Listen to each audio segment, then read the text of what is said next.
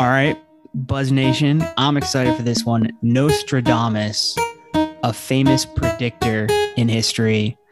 Co host Slavo, did you know of him before this research? Any ideas about Nostradamus?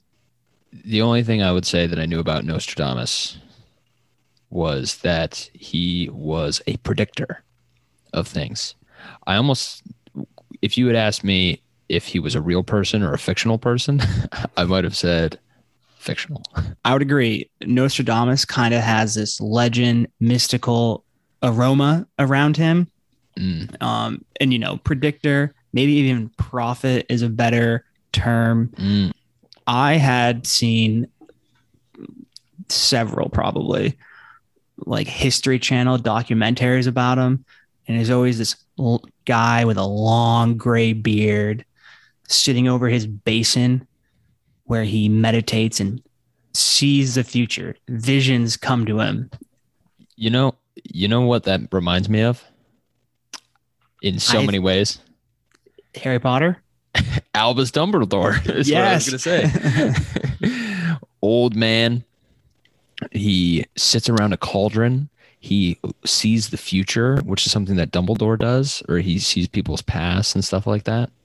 I mean, yeah i mean dumbledore had this i believe the name was Pensieve and you could go into the past and like you would have these visions of what happened. Um I- obviously the long beard. I certainly see the parallels. Wizard looking fellow. no doubt. But so we're going to step through his life chronologically in classic buzzin biographies fashion. But i am going to i have a segment first i want to Wow. do yep so if you're just here for the SparkNotes version for your book report and you just want to hear about the outline maybe skip ahead a few minutes but this segment is about natural disasters and Nostradamus, he made a lot of predictions. Sometimes they involved natural disasters like the fire of London. I think nowadays, one of humanity's best predictors is science and the experts and their predictions with weather. So I'm going to go through each natural disaster and I want Slavo for you to tell me how well you think human experts, the scientists, can predict these natural disasters. Okay. I'm ready. Hurricanes. How good are we at predicting hurricanes? hmm I'd say better than other stuff. I think they seasonally they can predict whether or not there's going to be a lot of hurricanes in a season based on the the weather patterns. Yeah, I would say that is correct. Uh, humans pretty good at predicting hurricanes. They can predict the path of where the hurricane's going to go. They can usually predict the intensity. It's all pretty accurate, and usually with enough time that people can evacuate. So I do think hurricanes, as you said, is one of the weather phenomenon that humans are pretty good at predicting. All right, the next one, earthquakes. Earthquakes. Um so I think generally predicting when they're going to happen, we don't know. I know in LA they're like this earthquake this mega earthquake which is going to um which LA San Francisco, Seattle, they're all just going to fall off into the abyss. they think it's going to happen anywhere between like 50 years from now to a million years from now or something like that. so I don't know how precise they are, but I will say that once the signs of the earthquake are about to happen, we're pretty good at detecting the early signals, but just general prediction, I don't think we're very good. Yeah. And it's interesting you mentioned, of course, California with the earthquakes, because in addition to this huge, massive one where like it might separate the continent, um, California is also known for every X amount of years, maybe it's 20, maybe it's 40, where they have this massive earthquake. And the last one, a bridge collapsed. It was wild. And they are overdue for the next one. Like when I had spent a little bit of time out there, people in San Francisco were like, any day now. Like, I feel like you're nervous about it at first, but then you eventually you're just like, yeah, it's probably not going to happen. Yeah. And when it does, it's like seven seconds.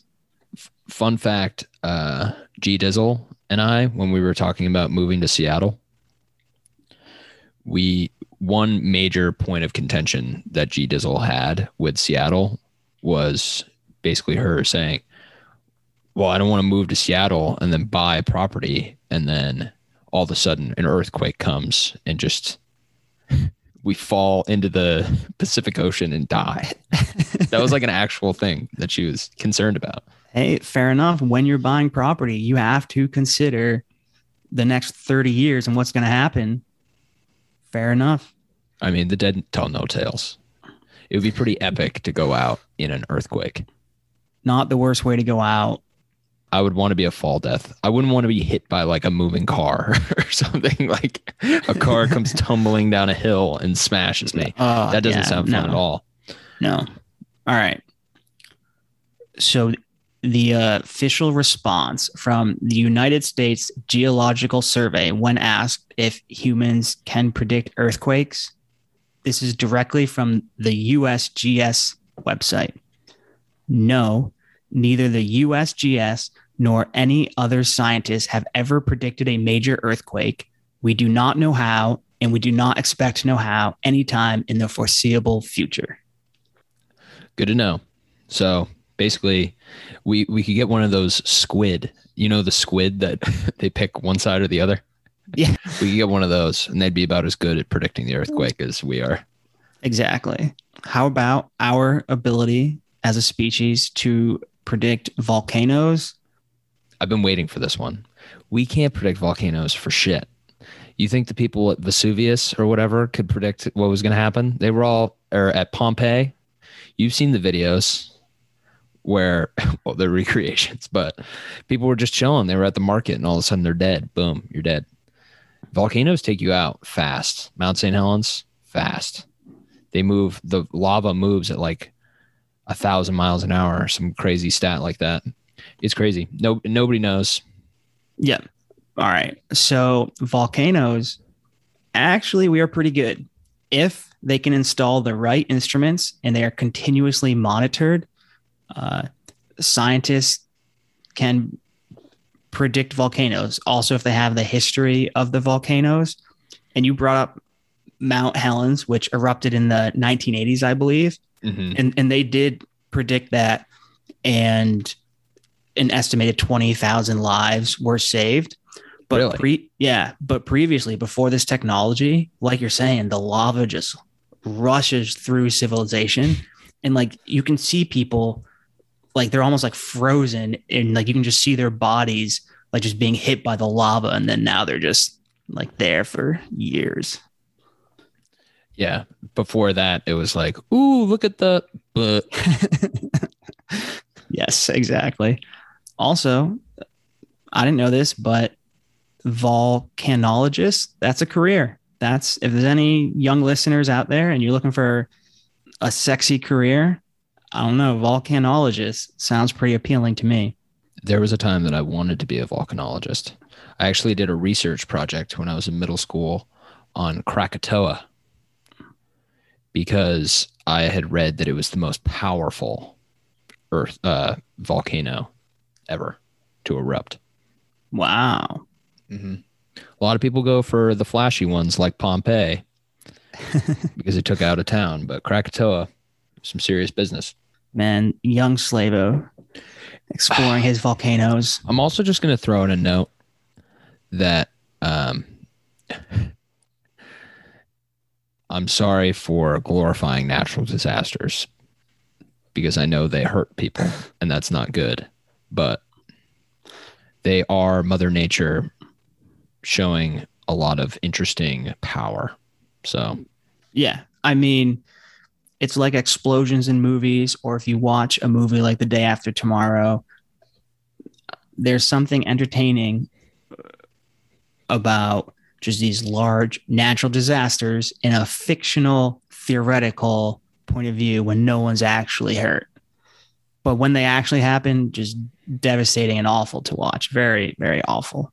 mm, there's a good editor's note there. Yeah. Felt like I was having a little too much fun with the the natural disasters category for a second. Just wanted to check myself. Um, Do you have any other ones? Because there's one I want to say. Yeah, I have one. Okay. The last one I have for you. How good are humans at predicting killer asteroids? Really good. That's my prediction. That we, I think we could spot them when they're going to be coming close. You know what I mean? Mm-hmm.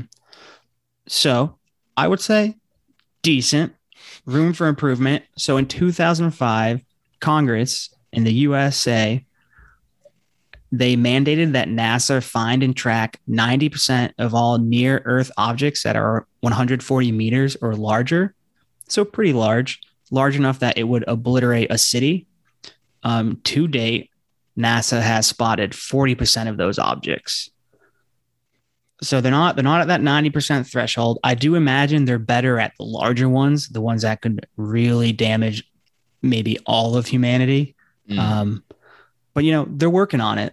It's on their radar. And the interesting thing though is they have found that they need they need to be able to predict the meteor is coming in 5 years or more because it takes that amount of time to set up the infrastructure to either destroy the asteroid and send explosives out there or use a laser or something to deflect it but they need 5 years to construct the technology to handle an asteroid of that size. Is this the plot of Armageddon?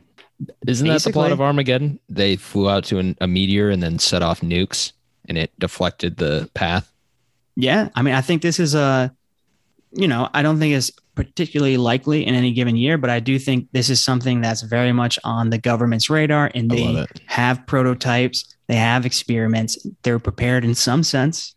Imagine if you spent your entire life studying lasers, and then all of a sudden you were commissioned by the CIA and all of the military to then come in and build a super laser that, if we needed to, you could blow a meteor or an asteroid out of the sky. How cool would that be? Like a mega laser. We'd Very shoot at the aliens, right? If they very came. stressful. Yeah, I mean, I think this is kind of Star Wars and the Death Star. We could Which also we could fly a giant mirror up into the atmosphere and then we could fire it and then have it bounce off the mirror and then come back down and hit our enemies Ooh, or a series of mirrors. any any great technology is very quickly weaponized to fight the Sure. enemy. Um, but also, this makes me wonder. So, what if they detect a meteor, but it's one year away from hitting Earth and destroying the world as we know it? What do you do? So you can't do anything. Do you tell people, and it's just a year of anarchy? No, you don't tell them. Just one day everybody dies. Are you kidding me? If there's one thing I know about government in general, I don't want to put my tin hat, my tinfoil hat on here, but they would never tell us. Well, no, would- and then it- we, we would get some sort of fun information. They'd be like, "Ooh, we're we're just going to give people money." They would find some way to make it fun or something like that for that year, and then we'd all just die. it's not a bad move. Just I'd prefer it massive yeah oh i would just massive stimulus payments and just free money to everyone live it up It could be argued that the United States is already on this plan. like, how much debt is our country in? We're never going to get out of debt.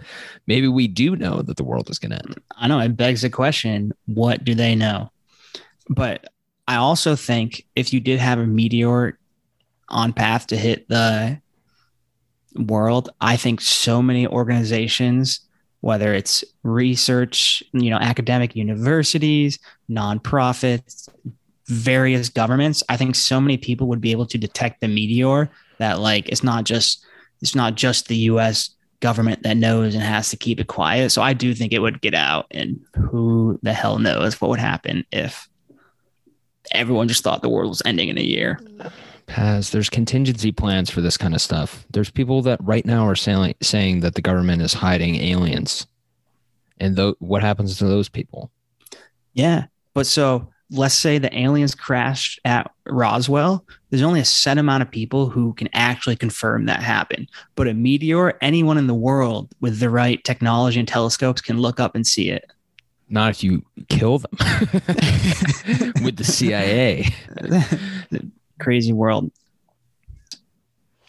So, this is the expertise of humans and science to predict these natural disasters. And really, all you need is a guy like Nostradamus who can just see the future and he can tell you what's going to happen. He can tell you what's going to happen because he's a prophesizer, prophesizes, and he makes predictions for the future. So, what if he makes like a thousand predictions and basically anything that happens can then be explained by anything that he said? Well, we will get into it. So, Nostradamus, as we know him, he was born in 1503 in France as, I'm going to try to pronounce this, Michel de Nostradame. That was pretty spot on. That was, I, I couldn't agree more with how you pronounce that. Thank you.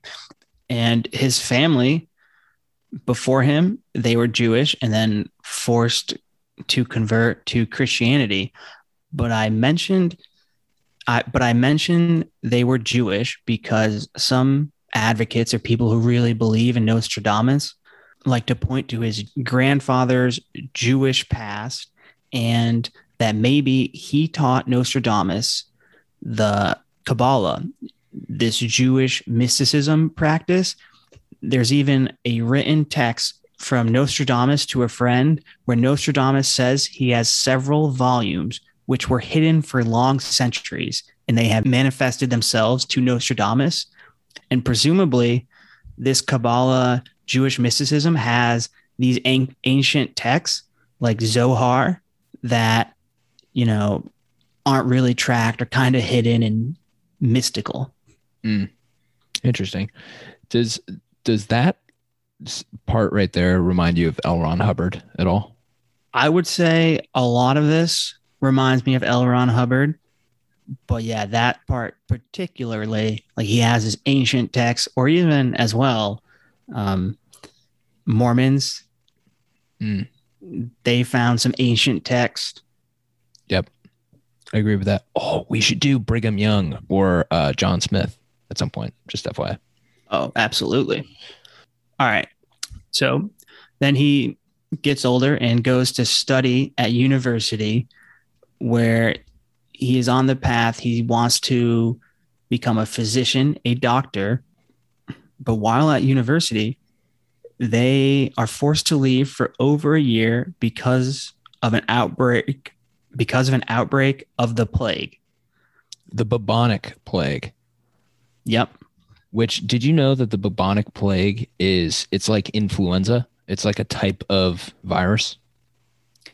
I knew it was a virus. I did not know it was closely uh, associated with the flu.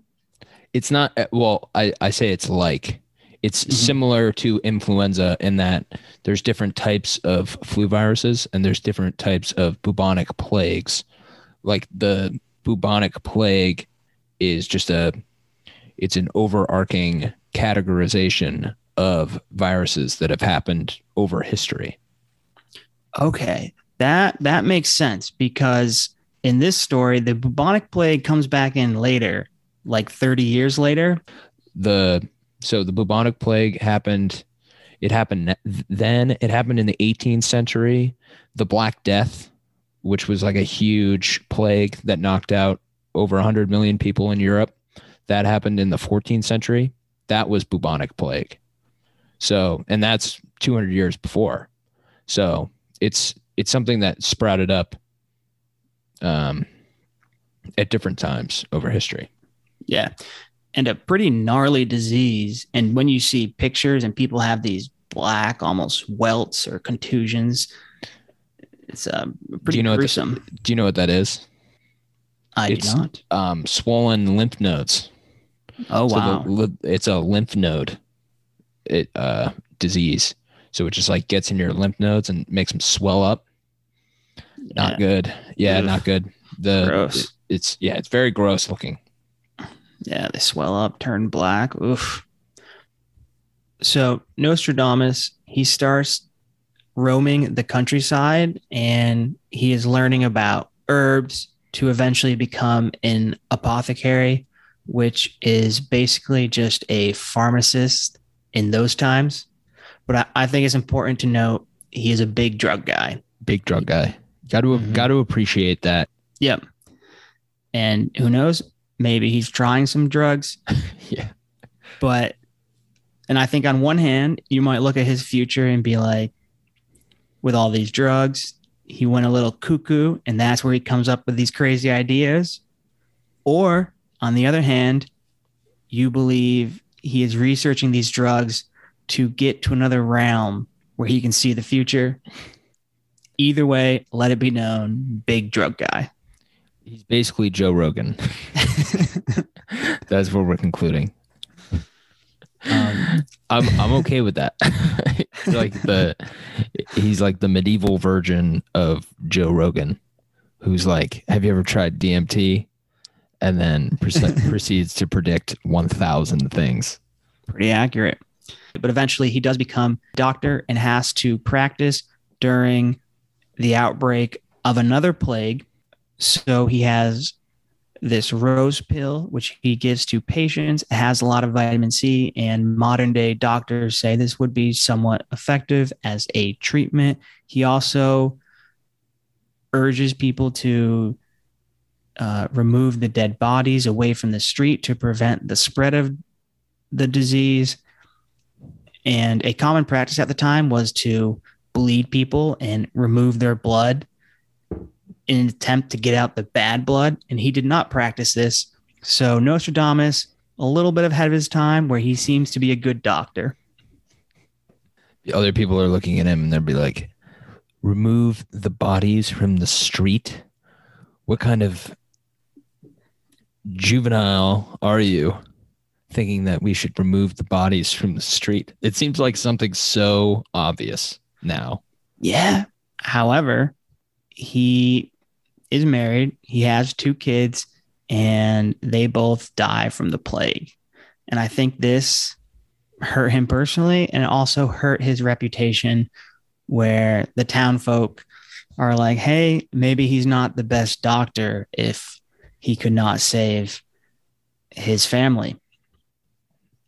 Oh, that's such an insult to injury situation where they're like, not only did your wife and two children die of the plague, but also we're going to hold it against you because you're a plague doctor.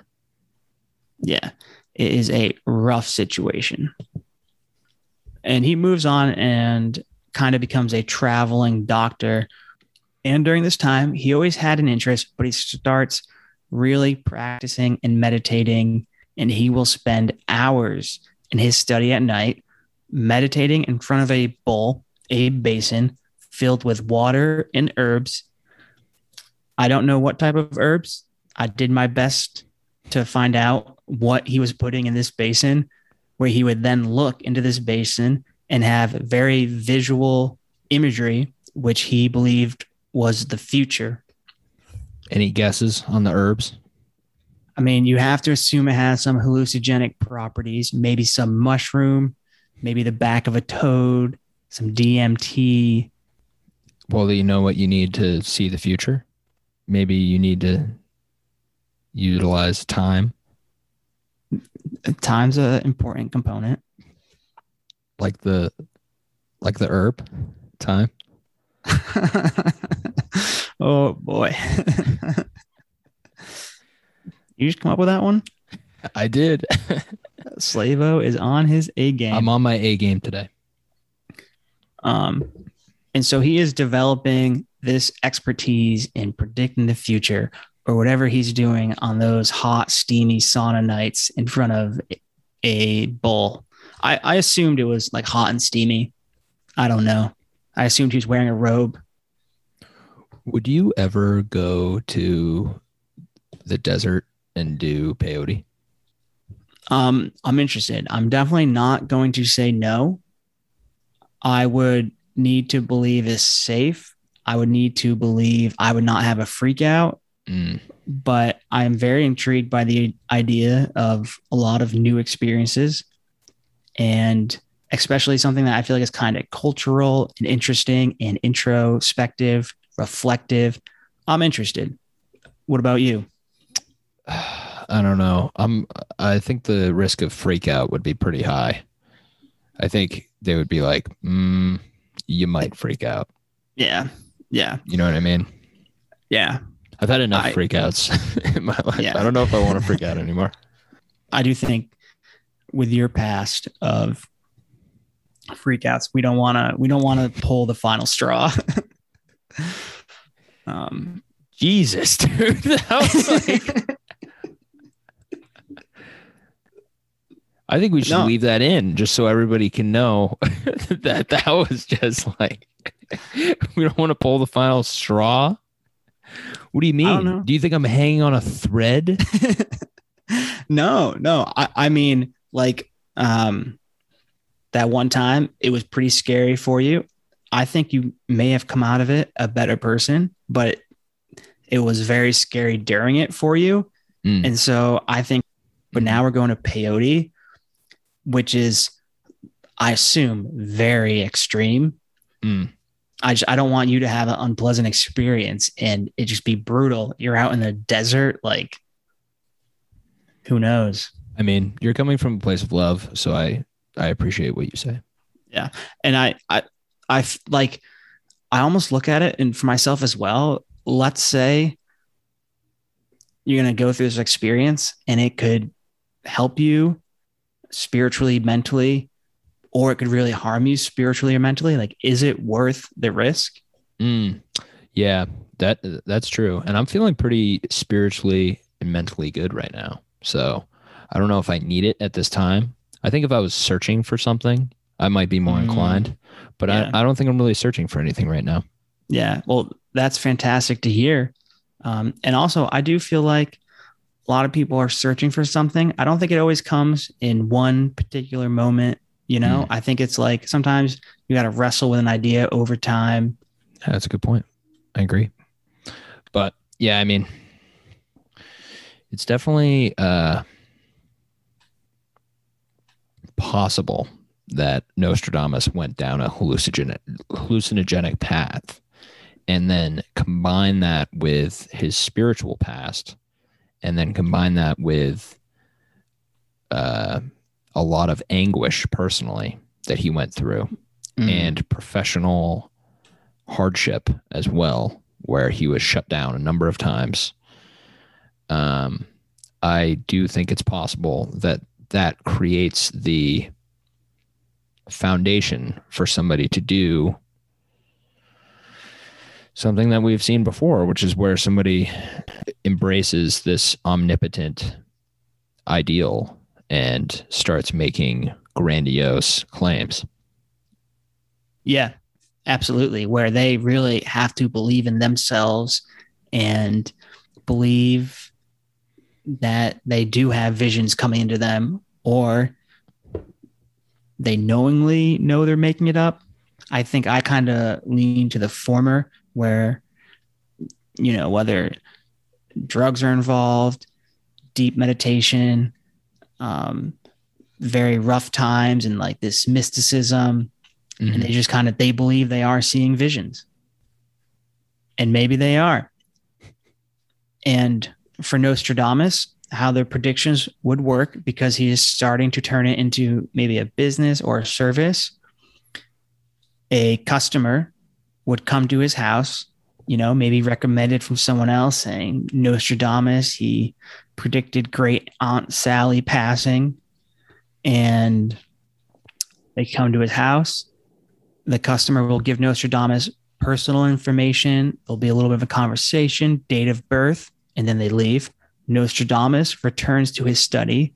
He does astrology calculations, which anytime you hear someone's predicting the future, you're going to figure that astronomy is involved. Definitely. In addition to the astronomy, he looks into his basin and meditates and the output is he will write a few pages of predictions on a scroll. He seals it, signs it, and delivers it to the person. And that is Nostradamus beginning to become well known for his predictions. which is pretty cool. I like the way that he wrote too. He would write in lines of four, like little poems. Yep. Lines of four, very poetic. I mean, he Uh, predicted a lot of bad things. Yeah. we talk no. about that. He he had the tendency to pre- predict bad things. Yeah. He's he's a doomsdayer. He is Mm. the person on the street screaming about the end of the world. Yep. He is the modern day news where they only report catastrophes. Mm-hmm. but so he is improving his abilities to predict and write things down that engage people and he starts writing an almanac they predict the weather and what's going to happen in the seasons but also there's some astronomy and predictions beyond just the weather and it gains popularity and eventually Nostradamus publishes a book where all the predictions he has referenced come from. This book is called The Prophecies. and as Slavo mentioned, he writes in quatrains. So he writes four lines, very, very poetic. And the four lines pertain to one prediction. Then he'll write another four lines, and that's another prediction. Yeah, very cool method of writing, in my opinion. Yeah, absolutely.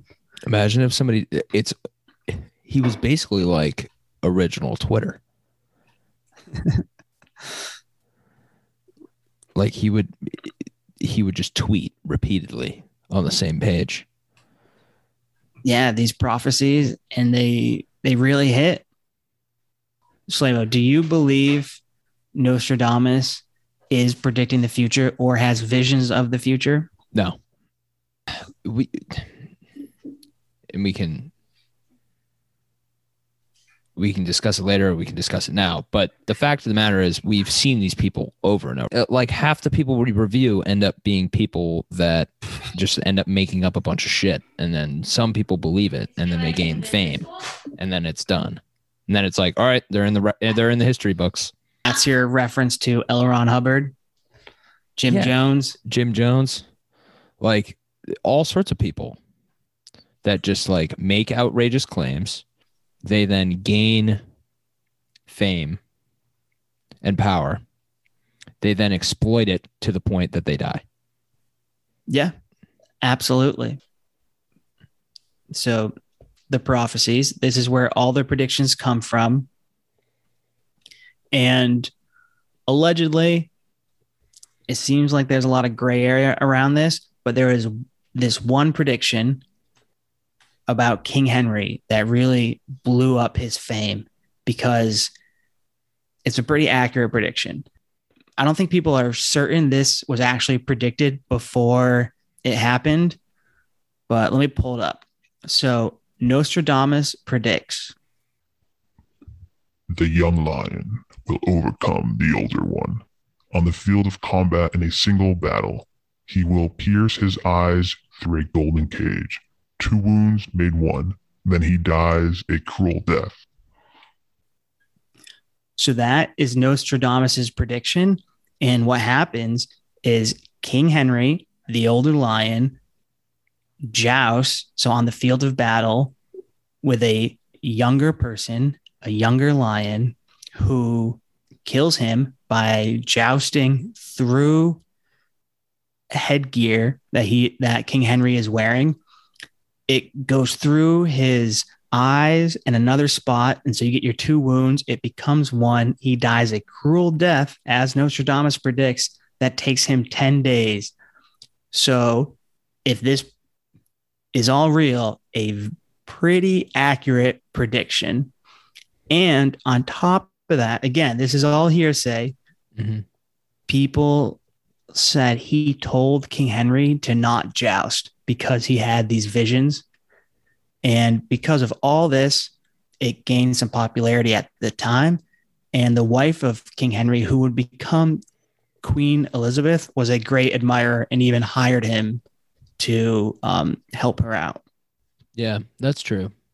I mean, how much for the people who think that he made the prediction first, how much time was in between the prediction and when it happened?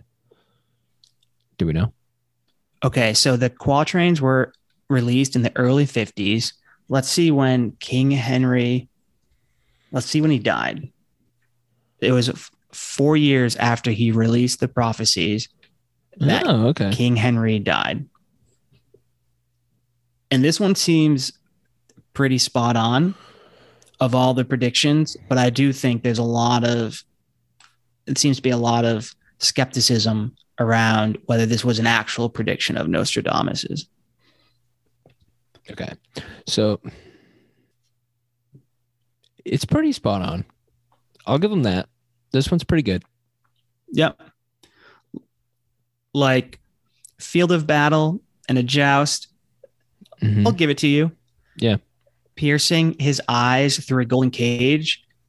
I mean, that's pretty spot on. But again, a field of battle, a sword going through someone's armor, like this is stuff that's just gonna happen. And a young person versus an older person, it does seem like something you could just predict, and eventually it is going to happen.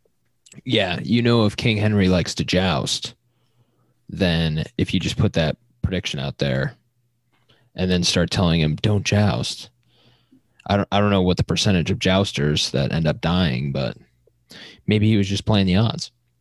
Yeah. And eventually it's going to work out. If not King Henry, someone eventually is going to at least fit this prophecy. Yep. It could have been just a knight. You know what I mean? The lion, the old lion. It could have been a knight that it happened with. It just happened to be a king, and then that catapulted him into fame. Yeah. And I do think he kind of knew how to schmooze and work with the right people because apparently the Catholic Church liked him, the royalty liked him, and he is someone who is gaining power. So, kind of, the royalty might be a little skeptical of that. He is practicing this kind of spiritual mysticism, which could rub the Catholic Church the wrong way. So, I do think, I think he knew how to schmooze. Yeah, he was kind of he was slithering through the cracks of society somewhat. Yeah. Like he was uh kind of a renaissance man in the sense that he was he was doing a lot of things that maybe weren't considered uh mainstream, but he was gaining mainstream notoriety. Mm, So, this is true. Again, okay, so do you want to uh do you have more predictions that you want to go through? we can go through two more of his prophecies, his predictions that people believe come true. But first, were you thinking something else? Well, I, I was going to get into whether or not we believe that he actually prophesizes this stuff. Okay. and Yeah. has No. the super, supernatural powers. Yeah. Let's get through the predictions and then we absolutely should. Yeah. But before that, do we want to try a segment with like good predictions, bad predictions? Oh yeah, for sure. I'm down. I have a list of people that I think are bad at predicting things. Okay, so Nostradamus was known as maybe sometimes a great and sometimes maybe a not so great predictor of future events. So we are going to look at some people that we think would classify themselves as not so great predictors. We're gonna we're gonna go back and forth, and we're gonna we're gonna pick out people that we see in society or history that we think have been bad predictors of the future. So Paz, I'm gonna let you go first. With your first pick in the bad predictor draft, I feel like there's a clear cut number one draft choice, and I want to see if you take it. What do you got? That's a lot of pressure. see, I I really laid it on thick there. Um, so someone who, or a group of people who really swung and a miss were the 2012 Doomsdayers. A lot of them pointed to the Mayan calendar, but a good portion of the population spent a lot of money in doomsday prep for 2012. The day came and went, and we are all here. is- am uh am I allowed am I allowed to also do Y2K people or should we just lump that in with them? I Let's- think we can lump we can yeah. lump that in. So you can you can have Y2K people who I enjoy as a bad predictor. Um, so it, that's that's a good two for one there. You get the the Mayan calendar, Doomsday, and then you get the the Y two K. Okay, Um, so you did not pick what I was thinking you were going to pick, hmm. which is why I'm going to take weathermen. Weathermen don't predict anything correctly. That's a fact. I don't even listen to weathermen. this is false. The weathermen, and they have done studies on this, are incredibly accurate. And it's just because when they say there's a 40% chance of rain, four out of 10 days it rains. But I, I think us humans, we interpret that as, oh, it's not going to rain today. And then it rains. I think the weathermen are very accurate. Yeah, but accuracy is not saying there's a 40% chance that it rains. Accuracy is telling me whether or not it's going to rain. It's a good point. It's a good point. A lot of people are screwed when they don't pack their rain jacket because of what the weatherman said. Like, when did we decide that it was just going to be acceptable to give me a percentage chance of whether or not things happen? You're predicting the future. Tell me whether or not it's going to rain. It's a good point. It's literally being a weatherman is like the biggest cop out ever. I'm just saying there, and it, I'm not saying that they're bad predictors because they're not smart or something like that. It's just impossible to predict the weather. But at the end of the day, you go on TV to predict the weather and you don't do it correctly. So Yeah, that's my take. it's fair. It's fair. All right.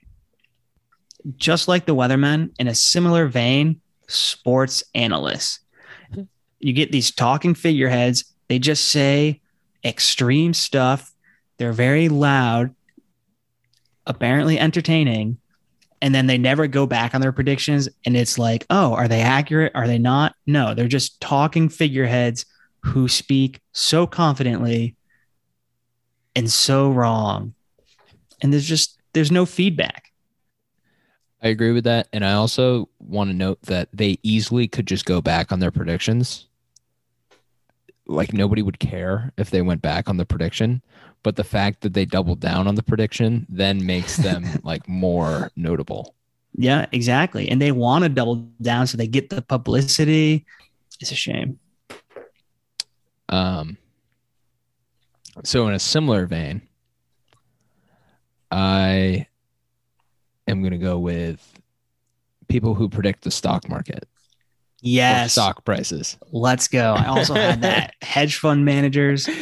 anyone I, I yeah i think there's there's good money managers and those are people that just like take a step back and know that you can't predict the market and act like act accordingly and people who do like day to day try to predict the market um don't know what they're talking about for the most part 100% also on my list. And Warren Buffett famously had the challenge where he challenged hedge fund people to beat the S&P 500, this basic economy benchmark of the 500 largest US uh, corporations and including fees, none of these hedge funds beat the most basic index fund. And these are people who are working 70 hours a week. They come from some of the best academic institutions and they can't beat this basic index fund. Why does anyone think they can?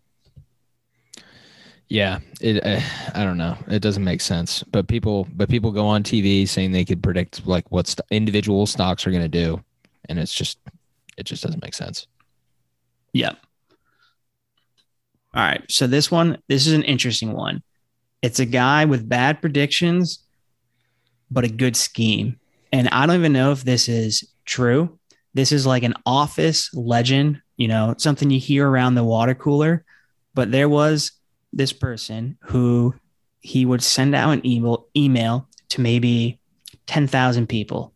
And for half of them, he would say this stock would go up like he would say the apple stock is going to go up tomorrow to the other half he would say the apple stock is going to go down tomorrow when they release their earnings and one of them's right so then for the five you know for the half of people who it was right he'll send them another email and to half of them he would say for the Dell earnings, it's going to go up. The other half, he would say for the Dell earnings, it's going to go down.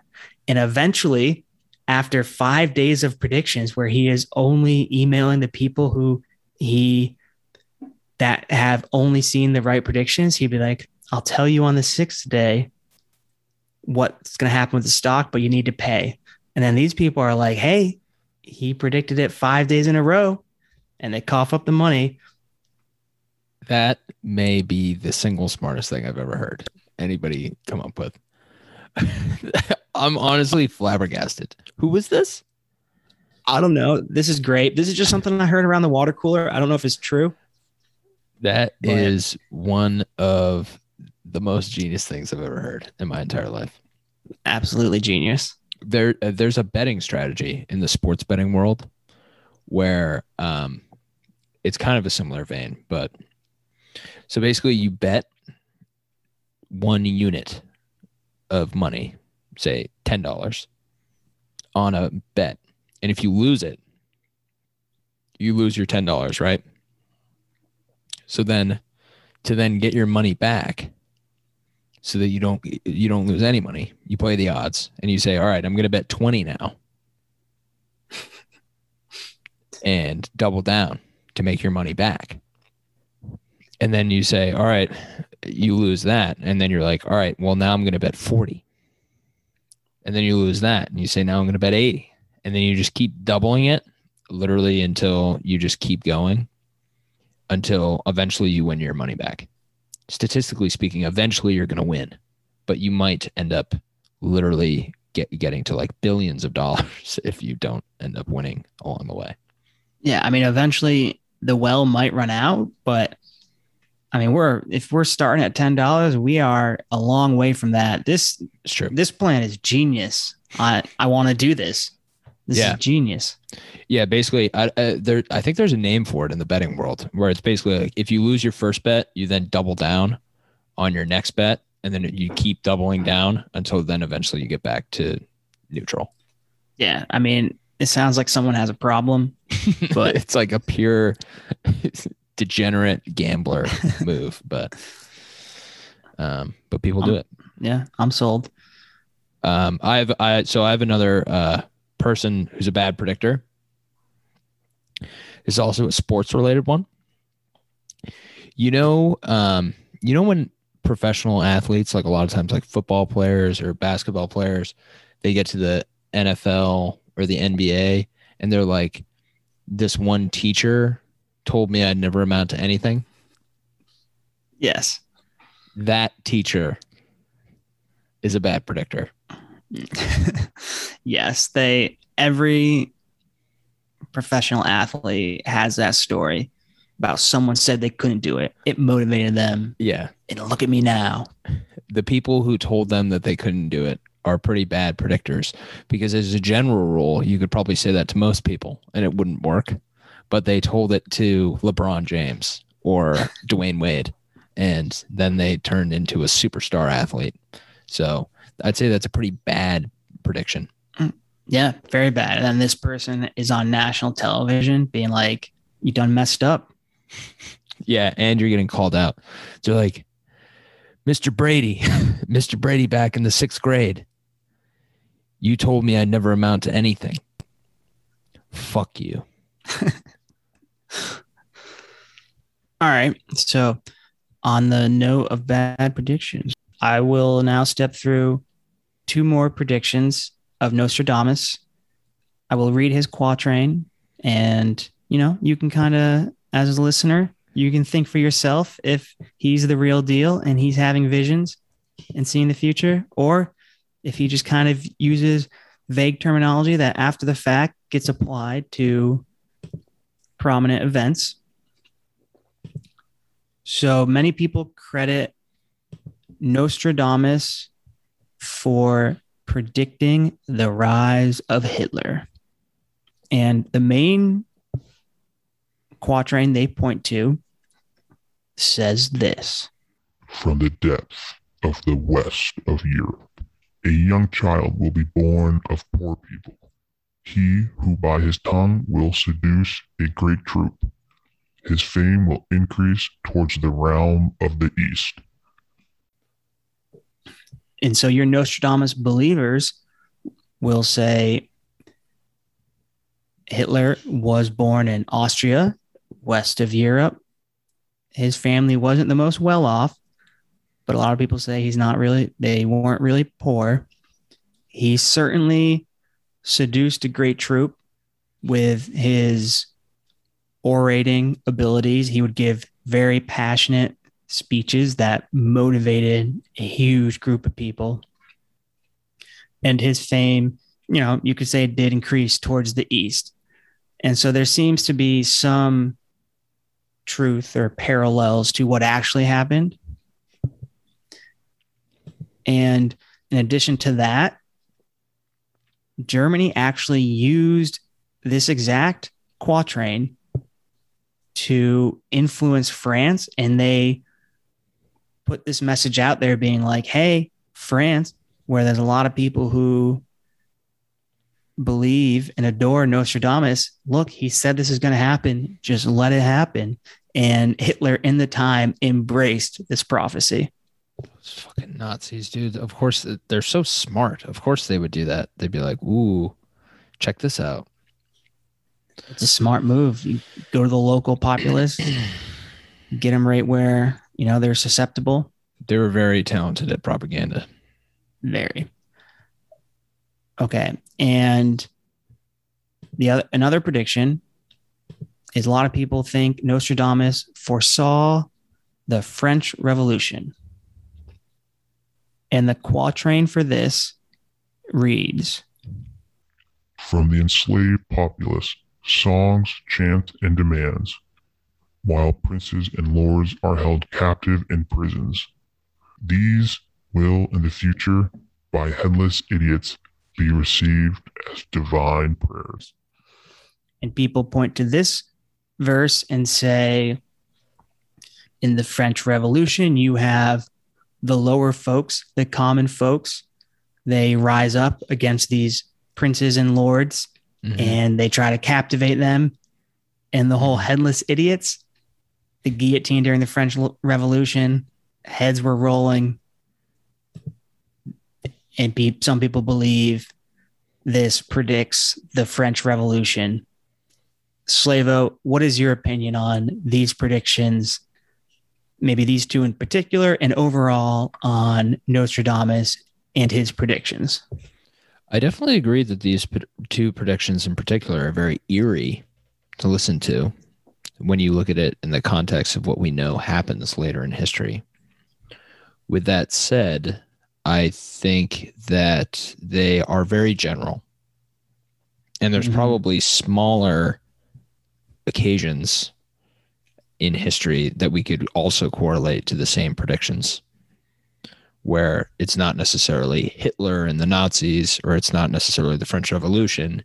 It could be any sort of uprising or any sort of uh, charismatic leader and orator taking over and going east as opposed to going west, which, I mean, Hitler went east and west. So he went both ways. So it's not like the direction really even mattered too, too much with that one. So I think just generally he's just saying stuff. he's just throwing stuff at the wall. And I mean, he he wrote how many quatrains did he write? He had like 932 or something like that. Yeah. like that's a lot. So I think it, I don't know. I think he definitely had flair for the dramatic. Mhm. I think he liked to make predictions. I think people like to think of Nostradamus as this prophesizer. And I don't necessarily think he was special in any way when it came to predictions. I think he just I think if you or I did this, we might even have more correct predictions. If I if I predicted if I was like and then there would be a girl and the girl would grow up and then she would lead and take down those to the west literally that could happen in the next hundred years. Yeah, I would say that would absolutely happen. I wholeheartedly agree with everything you were saying. His quote unquote predictions are so vague, and then they're only ever realized after the fact. To be a true prediction, you need to say, hey, before this thing happens, this is going to happen. Then it happens. Then you'd be like, I told you so. You can't just make predictions, then people years later apply them backwards and just make it fit. Yeah, I agree with that. That's a great point. You need to Um, be like the Y2K people and the in the Mayan people. They Yeah, were wrong, but at least they at least they were gonna check their answers. You know what I mean? yeah, at least they gave a hard prediction. Um, and I also agree, like you're saying, it is kind of this interesting, mystical topic that draws people in. You have this ancient bearded guy looking over a basin, having visions. So I can understand how it is entertaining and interesting. Um, and then also to play a little bit of devil's advocate or be like, there is a world where, where this is possible. So let's say Nostradamus is having these visions of the future. And a lot of people like to claim that he open he documents that he is being kind of vague and he is writing this in multiple languages because he thinks he will be persecuted by the Catholic Church if he is actually making predictions and saying he can see the future. And so hear me out, Slavo. I'm shaking So- my head for those listening.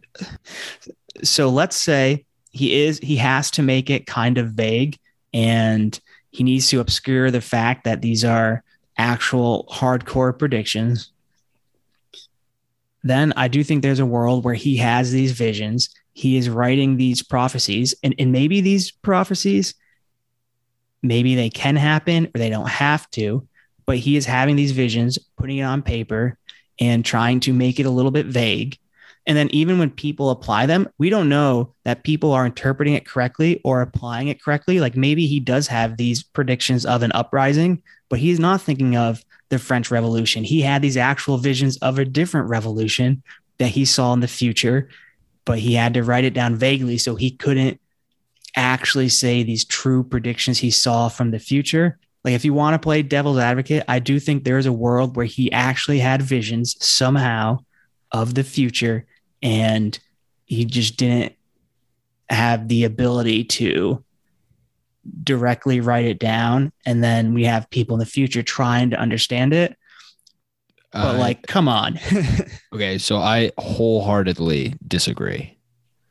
The idea that somebody would have a uh, have a vision and see something that's going to happen in the future, and then option A is they just write down what's going to happen, or option B is they're worried about this mysterious Catholic over uh, uh, power that's going to come after them for getting things so right. So they're going to write it in a super vague way that something's going to happen 1400 years later.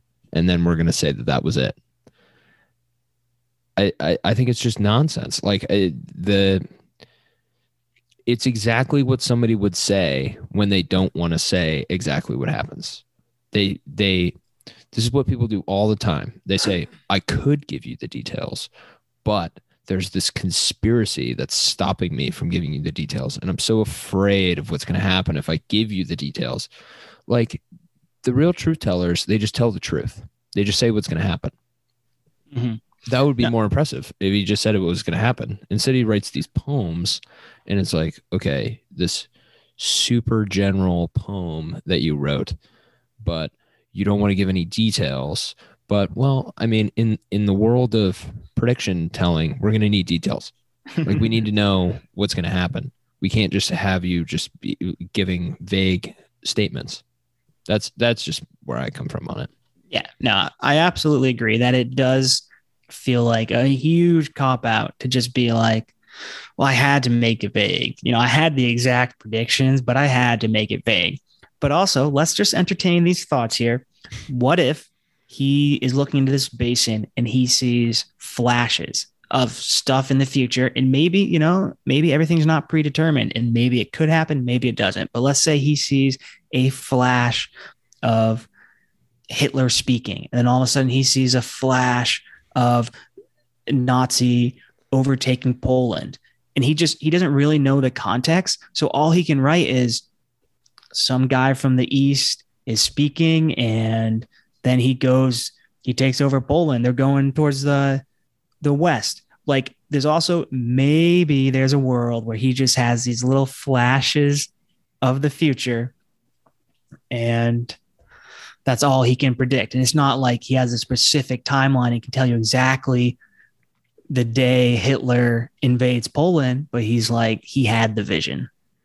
Maybe. Yeah, I I appreciate you playing devil's advocate to me um, on this one because it is I guess it's conceivable that that happens, but it's conceivable in the same way that I don't know, maybe I'm just jaded because of the people that we've it seems like this is a prevailing theme with the people that we study that we have a lot of people that just make stuff up, throw stuff at the wall, and then sometimes they're just charismatic enough and it sticks. And this is a situation where, like, this could be, he could just be having dreams. Everybody who listens to this podcast, you could just be having a dream one night and then you wake up and you're just, you then vaguely tell that dream and it's a vision you had. We all have visions when we go to sleep at night. But just because we vaguely describe the vision and then a thousand years later something relatively similar happens doesn't make us doesn't make us Nostradamus, you know what I mean? Hey, if you have a good enough marketing team and you get the ideas out there, maybe I want to know who his marketing team is because they did a great job. Fantastic job. It's the French. the French were his marketing team.